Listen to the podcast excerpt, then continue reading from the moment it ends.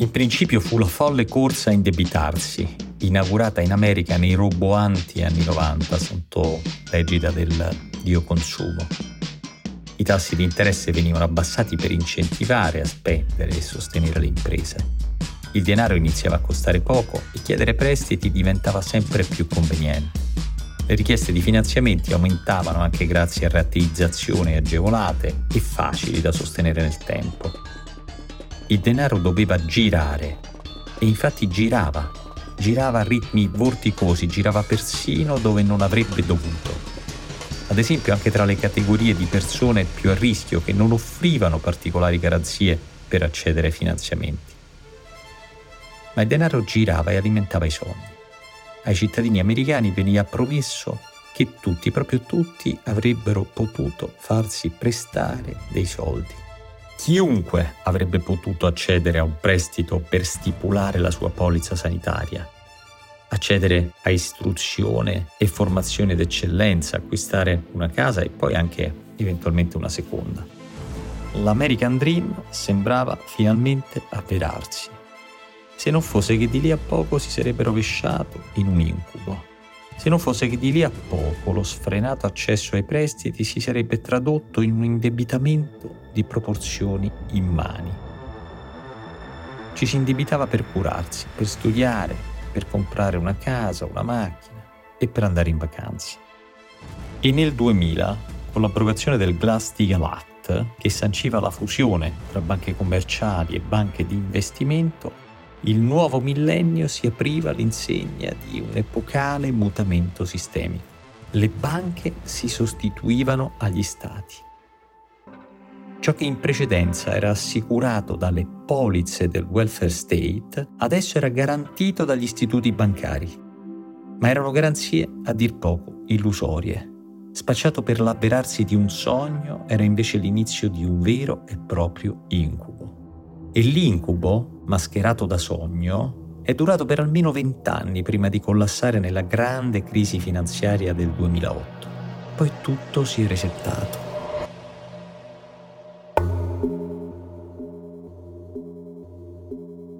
La finanza, al culmine della sua espansione capillare, si è legata a filo doppio con la tecnologia all'apice della sua accelerazione e le banche hanno dovuto tenere il passo. I flussi di capitale e i servizi finanziari hanno cominciato a sfruttare i canali delle più avanzate tecnologie e nel frattempo sono entrate in scena anche le valute digitali. Infine si arriva ai giorni nostri all'alba di un ulteriore cambio di paradigma. Mentre dal cuore della Silicon Valley fino al centro dell'Europa. Alcuni istituti bancari sono attraversati da una profonda crisi. Le grandi corporate dell'high tech si apprestano a siglare l'ennesimo salto di specie del sistema.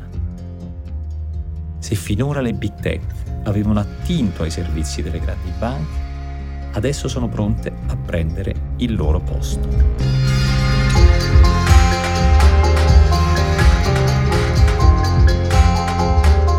Sono Guido Brera e questo è un podcast di Cora Media. Si chiama Black Box, la scatola nera della finanza.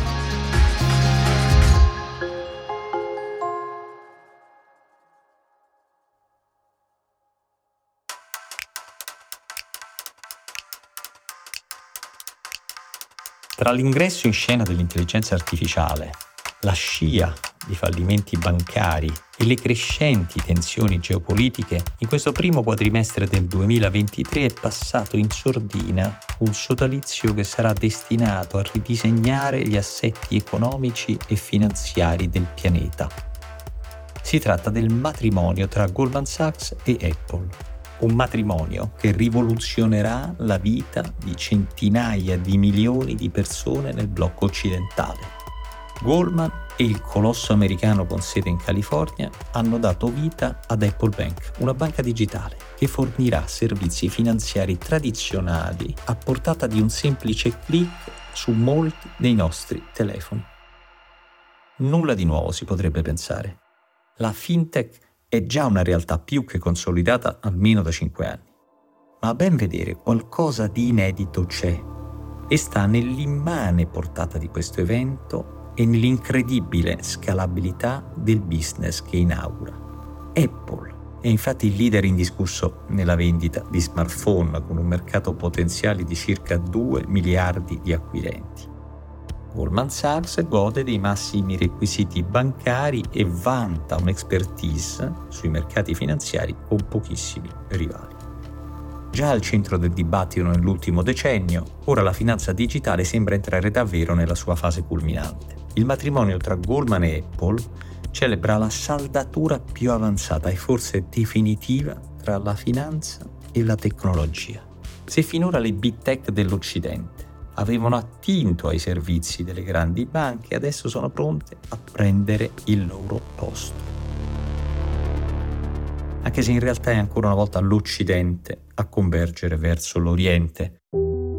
È la Cina, dove ormai da anni Alipay è incorporata a qualsiasi smartphone, funzionando da unico dispositivo per l'elaborazione di pagamenti, a tracciare la rotta tecno-finanziaria ed è una rotta senza ritorno. Apple Bank è solo questione di tempo, diventerà cruciale tema di dibattito per le questioni inerenti all'antitrust, perché potrebbe davvero fare terra bruciata nel mercato dei servizi finanziari. L'annuncio e il lancio dell'apertura dei conti correnti Apple con un tasso di 10 volte superiore a quello della media di tutti gli altri istituti bancari americani è avvenuto all'indomani del crollo della Silicon Valley Bank la preoccupante scia di fallimenti aperta dalla banca californiana ha ridato autorevolezza alle grandi banche nazionali in grado di garantire solidità ed equilibrio. L'acquisizione di First Republic sull'orlo del collasso da parte di JP Morgan ne è la prova. Si è trattato di un salvataggio essenziale e come ha dichiarato il CEO Jimmy Dimon, il bilancio di JP Morgan è paragonabile a un'imponente fortezza in grado di difendere il sistema americano da qualsiasi assalto o tempesta. E nonostante ciò, l'attuale debolezza e vulnerabilità del sistema finanziario statunitense sono un dato di fatto. E in qualche modo forniscono l'assist perfetto per l'avvento di nuovi player che, colossi come JP Morgan a parte, non sembrano avere rivali il valore borsistico di Apple si aggira intorno ai 2 triliardi e mezzo di dollari e può contare su una cassa di circa 150 miliardi di dollari. Quanto a solvibilità ha una superiorità schiacciante rispetto alle banche tradizionali, quanto a credibilità pure. Ma il sodalizio tra Apple e Goldman è solo l'inizio, altre big tech si stanno già muovendo per seguire il loro esempio nel segno della finanza digitale. Un nome su tutti è quello di Elon Musk. Il patron di Tesla ha da tempo riacquistato il dominio XCOM con cui aveva dato vita a PayPal e ora potrebbe aprire il suo impero anche ai servizi finanziari sfruttando la celebre piattaforma di Twitter di cui nel 2022 è diventato proprietario. I servizi finanziari sono dunque la nuova grande frontiera delle grandi compagnie tecnologiche, perché la torta è gigantesca e i margini di accaparramento sono altrettanto smisurati. In Cina e in Sud America la corsa è già cominciata il controcampo occidentale è stata rallentata dalla massiccia e solida presenza del sistema bancario tradizionale. Adesso che le vecchie impalcature hanno cominciato a scricchiolare, non sembra esserci più nulla che possa ritardare una completa e capillare ascesa della finanza digitale.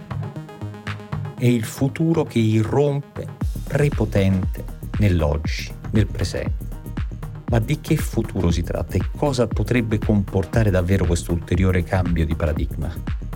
La parola chiave è senza dubbio controllo. Come già anticipava Shoshana Zuboff nel suo libro Il capitalismo della sorveglianza, i nostri smartphone diventeranno lo scrigno di dati sensibili a cui le grandi piattaforme potranno accedere in via definitiva. Ogni informazione personale sarà immediatamente visibile a chi fornisce i servizi finanziari e nel momento in cui la fornitura di tali servizi sarà appannaggio delle big tech, tutti i nostri dati saranno automaticamente a disposizione di queste grandi compagnie. L'epoca dei big data accumulati attraverso il traffico in rete sembra cedere il passo a quella in cui verranno estratti direttamente dalle movimentazioni bancarie. Il tasso che Apple Bank è in grado di garantire ai risparmiatori è un'offerta difficilmente pareggiabile, ma la contropartita di questa offerta sarà che la celebre multinazionale con sede in California potrà mappare ogni singola abitudine e attitudine dei suoi clienti e potenziali consumatori. Nessun nostro dato rimarrà fuori dal dispositivo, nessun dato resterà fuori dal cloud. Ancora una volta è l'Occidente a convergere verso Oriente. Le contraddizioni legate al social credit system ideato dallo Stato cinese allarmavano sull'inquietante deriva di una sorveglianza capillare e pervasiva. Altrettanto dovrebbero allarmare i nuovi strumenti di controllo di cui le corporazioni private occidentali potranno in futuro disporre. Il 2023 si è aperto con l'ingresso in scena dell'intelligenza artificiale seguito a stretto giro dalla discesa in campo di Apple Bank. La simmetria tra il rimodellamento dettato dalle grandi compagnie tecnologiche e la supervisione di questi processi da parte della politica sembra allargarsi sempre di più. E in mezzo ci sono le vite delle persone, i loro dati sensibili e l'orizzonte per la salvaguardia di questi diritti fondamentali sembra farsi sempre più lontano fino ormai a svanire. Insomma, la crisi perenne e ormai irreversibile del vecchio sistema capitalistico sembra offrire il fianco alla conquista dell'ultimo bacino di estrazione possibile, i nostri dati personali. E il matrimonio tra Apple e Goldman Sachs sigla una sorta di anno zero per l'ascesa di questa nuova finanza digitale. Un'ascesa che potrebbe rivelarsi inarrestabile.